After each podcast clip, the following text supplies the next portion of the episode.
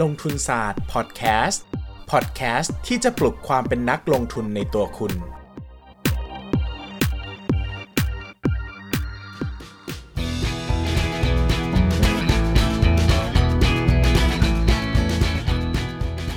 สวัสดีครับ ยินดีต้อนรับเข้าสู่รายการลงทุนศาสตร์พอดแคสต์รายการที่จะชวนทุกคนมาพัฒนาความรู้ด้านการเงินและการลงทุนไปด้วยกัน วันนี้นะครับชวนทุกคนมาคุยกันเรื่องสบายๆบ้าง ต้อนรับวันศุกร์นะครับ เดี๋ยวอีกไม่นานนะครับ ก็เย็นๆเนี้ยนะครับตลาดหุ้นก็ปิดแล้วนะครับไปหาอะไรอื่นในชีวิตทำบ้างนะครับ เดี๋ยวลงทุนอย่างเดียวจะเบื่อนะครับ วันนี้ก็เลยชวนมาคุยกันเรื่องงานอดิเรกอย่างหนึ่งที่ก็นำมาปรับใช้กับการลงทุนได้ ก็คือการเล่นบอร์ดเกมนั่นเองนะครับ หลายคนนะอาจจะยังไม่รู้จักบอร์ดเกมนะครับ บอร์ดเกมก็ผมไม่รู้นิยามที่แท้จริงของมันคืออะไรอะ่ะ แต่มันก็คือเกมที่ไม่ได้แบบ ไม่ได้เป็นอิเล็กทรอนิกส์นะครับก็คือเล่นโดยการใช้อุปกรณ์นะครับคิดง่ายๆ ก็พวกเกมเศรษฐีนะครับเกมอูโน่ไพ่ต่างๆนะครับก็ถือว่าเป็นบอร์ดเกมหมดเลยนะครับบอร์ดเกมก็มีหลายแบบนะเป็นเกมผจญภัยเกมรับเกม family เกมสนุกสนุกทายคำอย่างเงี้ยก็ถือเป็นบอร์ดเกมนะครับก็คือเกมที่ไม่ได้ใช้อุปกรณ์การเล่นที่มันเป็นอิเล็กทรอนิกส์ในการเล่นนะครับบอร์ดเกมนะครับก็มี วิธีการเล่นนะครับก็ทำได้หลายอย่างนะครับจะซื้อบอร์ดเกมมาเล่นที่บ้านก็ได้นะครับชวนเพื่อนมาเล่นกันนะฮะอันนี้ก็จะลงทุนเยอะหน่อยเพราะว่าต้องซื้อบอร์ดเกม หลายชิ้นละชิ้นหนึ่งก็บางทีก็เป็นพันนะครับก็แพง แต่ถ้าเราไม่ได้เล่นบ่อย หรือเราไม่ได้เล่นเยอะแยะขนาดนั้นนะครับก็สามารถไปเล่นที่ร้านบอร์ดเกมได้นะครับร้านบอร์ดเกมเนี่ยก็มีอยู่ทั่วไปนะครับเดี๋ยวนี้ก็แพร่หลายก็เป็นที่นิยมมากนะครับเราเราก็อาจจะลอง search ว่าร้านบอร์ดเกมที่ร้านบอร์ดเกมแล้วก็ใส่ชื่อ เขตของคุณนะครับหมายถึงว่า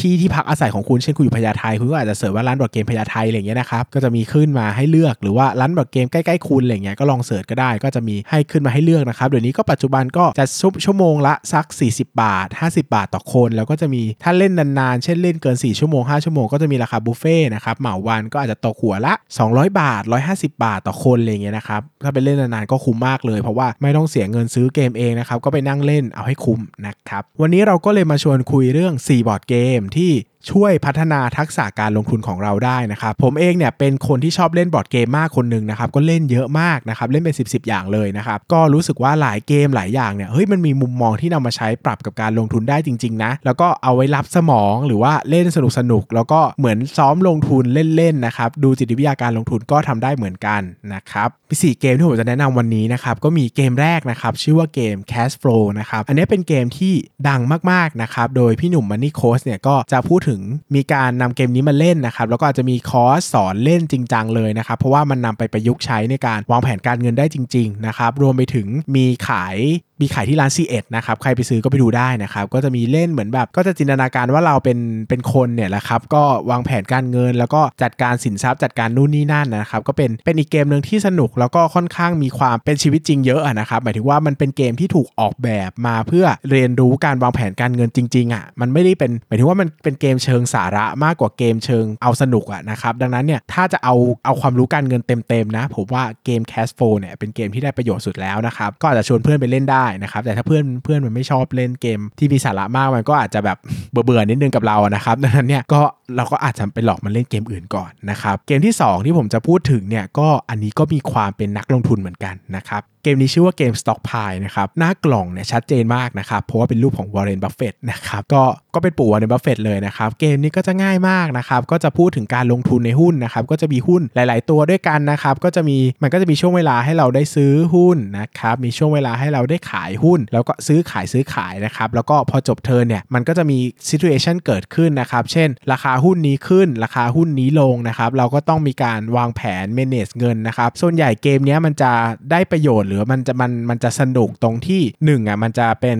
asymmetry information นะครับหมายถึงว่า asymmetric information ก็คือแต่ละคนได้ข้อมูลเกี่ยวกับหุ้นแต่ละตัวไม่เหมือนกัน บางทีเราก็จะตัดสินใจบางทีเราจะรู้ว่าหุ้นนี้จะลง แต่เราไม่รู้ว่าหุ้นอื่นจะขึ้นหรือจะลงนะครับ แล้วก็อีกประเด็นหนึ่งก็คือเราจะได้ฝึกความพอด้วยนะครับเพราะว่าบางทีหุ้นขึ้นไปเรื่อยๆแล้วเราไม่ยอมขายเนี่ยบางทีอาจจะตกลงอย่างรุนแรงก็ได้นะครับดังนั้นเนี่ยบางทีเราก็อาจจะได้ฝึกแล้วก็ได้มุมมองความคิดหลาย ๆ อย่าง ว่าเออบางทีมันก็ถือไปตลอดมันก็ไม่กำไรนะนะครับก็ต้องมีการ management บ้างว่าเออเท่าไหร่ถึงจะพอ เท่าไหร่ถึงจะไม่ไปต่อแล้วนะครับประมาณนั้นประมาณนั้นนะครับหุ้นที่เออไม่ใช่หุ้นที่ 3 บอร์ดเกมที่ 3 ที่อันนี้ผมก็ชอบเหมือนกันนะครับ ชื่อว่าเกม a q u i นะครับ a q u i เนี่ยเป็น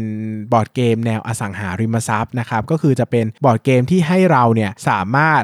ตั้งโรงแรมนะครับแล้วก็สามารถซื้อหุ้นของโรงแรมได้ ลักษณะเกมนี้เนี่ยค่อนข้างจะมีลักษณะเป็นการลงทุนที่ฝึกสมองเยอะเหมือนกันนะครับมันดูจะเล่นง่ายๆเนอะแต่แต่ละโรงแรมนะครับมันก็จะมีราคาซื้อขายไม่เท่ากัน แล้วก็มันจะมีราคาที่จ่ายผลตอบแทนออกมาไม่เท่ากันด้วยนะครับดังนั้นเนี่ยผมจะเมาส์นะครับผมเคยชวนเพื่อนนักลงทุนไปเล่น ผมก็ไม่ได้เล่นแบบจริงจังหรอกนะครับก็คิดว่าเออไปเล่นกันขำๆเนื้อไปเล่นบอร์ดเกมมันเล่นกันจริงจังมากครับคือพี่เจ้าของร้านบอกว่าเกมเนี่ยเขาเล่นกัน 20 นาทีก็จบแล้วนะครับกวนนักลงทุนของผมนะครับมันเล่นเป็นชั่วโมงเลยครับ โอ้โห มันเล่นกันนานมากนะครับ เนื่องจากมันนั่งคำนวณ PE ในการซื้อซื้อขายไอ้อสังหาริมทรัพย์ในเกมอะมันจริงจังขนาดนั้นนะครับ มันนั่งคำนวณเลยว่า PE ตัวไหนถูกสุดจะได้ซื้อโรงแรมให้ถูกที่สุดนะครับ มีการเก็งกำไรมีการดักกันมากนะครับ ก็เป็นเป็นข้อคิดที่ดีนะครับ ว่าอย่าอย่าชวนพวกคิดมากไปเล่นเกมบอร์ดเกมที่มันมีสาระนะครับ เพราะว่าคุณจะใช้เวลาในการเล่นนานมากแล้วคุณจะเบื่อมากนะครับ เพราะว่ามันเล่นกันจริงจังสุดๆเลยนะครับ เกม Acquire นะครับ ก็เป็นอีกเกมหนึ่งที่ผมรู้สึกว่าเออเออเออเอออันนี้ก็เป็นนักลงทุนดี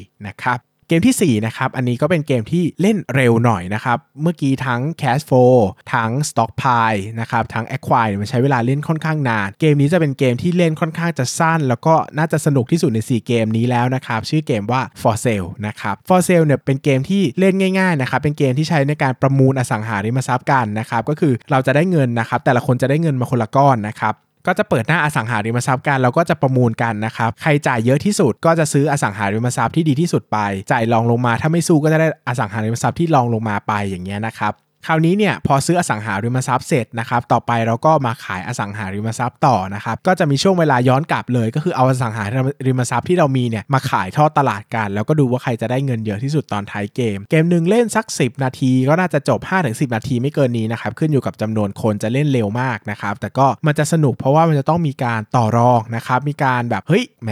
แข่งราคากันนะครับว่าจะแข่งกันเท่าไหร่ซื้อกันเท่าไหร่ยังไงดีนะครับมีการบลัฟกันให้สู้ไม่สู้อะไรอย่างเงี้ยนะครับเพราะว่าจริง ๆแล้วเนี่ยสมมติว่าเพื่อนเราสมมติเราไปเล่นกัน4คนนะครับเพื่อนมันมีเพื่อน 2 คนแข่งราคากันไปซื้อกันไปแพงมากนะครับก็เป็นประโยชน์ต่อเรา เพราะว่าพอเงินของพวกเขาลดลงแล้วนะครับตาต่อไปเนี่ยเราก็จะสามารถซื้อสินทรัพย์ต่างๆ ได้ในราคาถูกมากขึ้น เพราะว่าคู่แข่งก็น้อยลงอะไรประมาณนี้นะครับมันก็เป็นทั้งหลักการลงทุนแล้วก็บลัฟแล้วก็มีจิตวิทยาการลงทุนด้วยนะครับที่เราจะเห็นชัดที่สุดก็เป็นเรื่องของซังคอสนะครับบางคนซื้อไปแล้วก็อยากจะเอาให้ให้ชนะนะครับโดยไม่สนใจว่าเงินที่เพิ่มมากขึ้นเนี่ยบางทีเยอะยิ่งกว่าเงินที่เสียไปตอนแรกเสียอีกนะครับ ดังนั้นเนี่ยก็เป็นอีกเกมหนึ่งเลยที่ผมแนะนำมาก ๆ ที่จะเล่นในการฝึกสมองด้านการลงทุนนะครับ สรุปนะครับก็จะมีทั้งหมด 4 เกมด้วยกันก็มีเกม Cash Flow นะครับ อันนี้ก็จะเน้นวางแผนการเงินจ๋าๆเลยนะครับ เกม Stock p i นะครับ อันนี้จะเน้นพวกจิตวิทยาการลงทุนในตลาดหุ้นนะครับ เรื่องเกี่ยวกับการประเมินข้อมูลข่าวสาร แล้วก็การตัดสินใจลงทุนนะครับ อันที่ 3 คือเกม Acquire อันนี้คือเกมแนวอสังหาริมทรัพย์นะครับ แต่ก็ใช้ในการประเมินมูลค่าหุ้น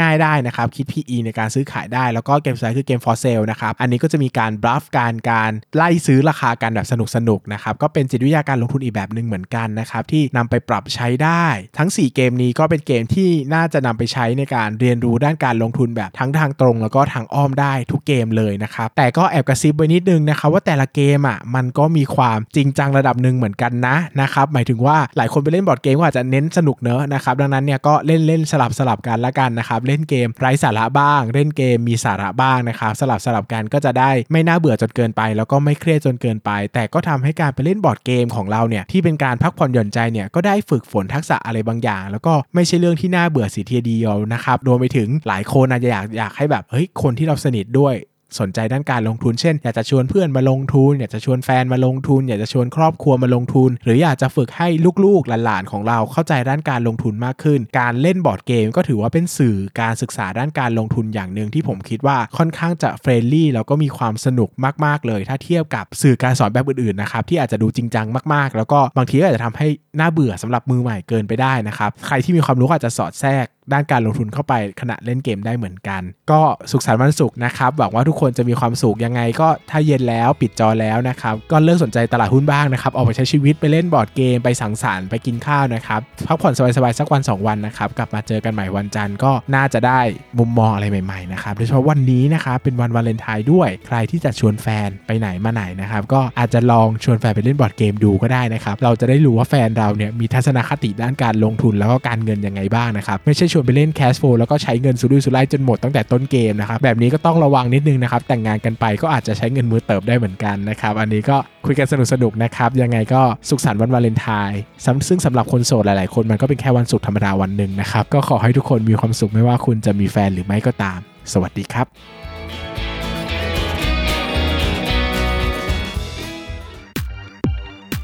อย่าลืมกดติดตามลงทุนศาสตร์ในช่องทาง podcast player ที่คุณใช้ แล้วกลับมาปลุกความเป็นนักลงทุนกันใหม่ในลงทุนศาสตร์พอดแคสต์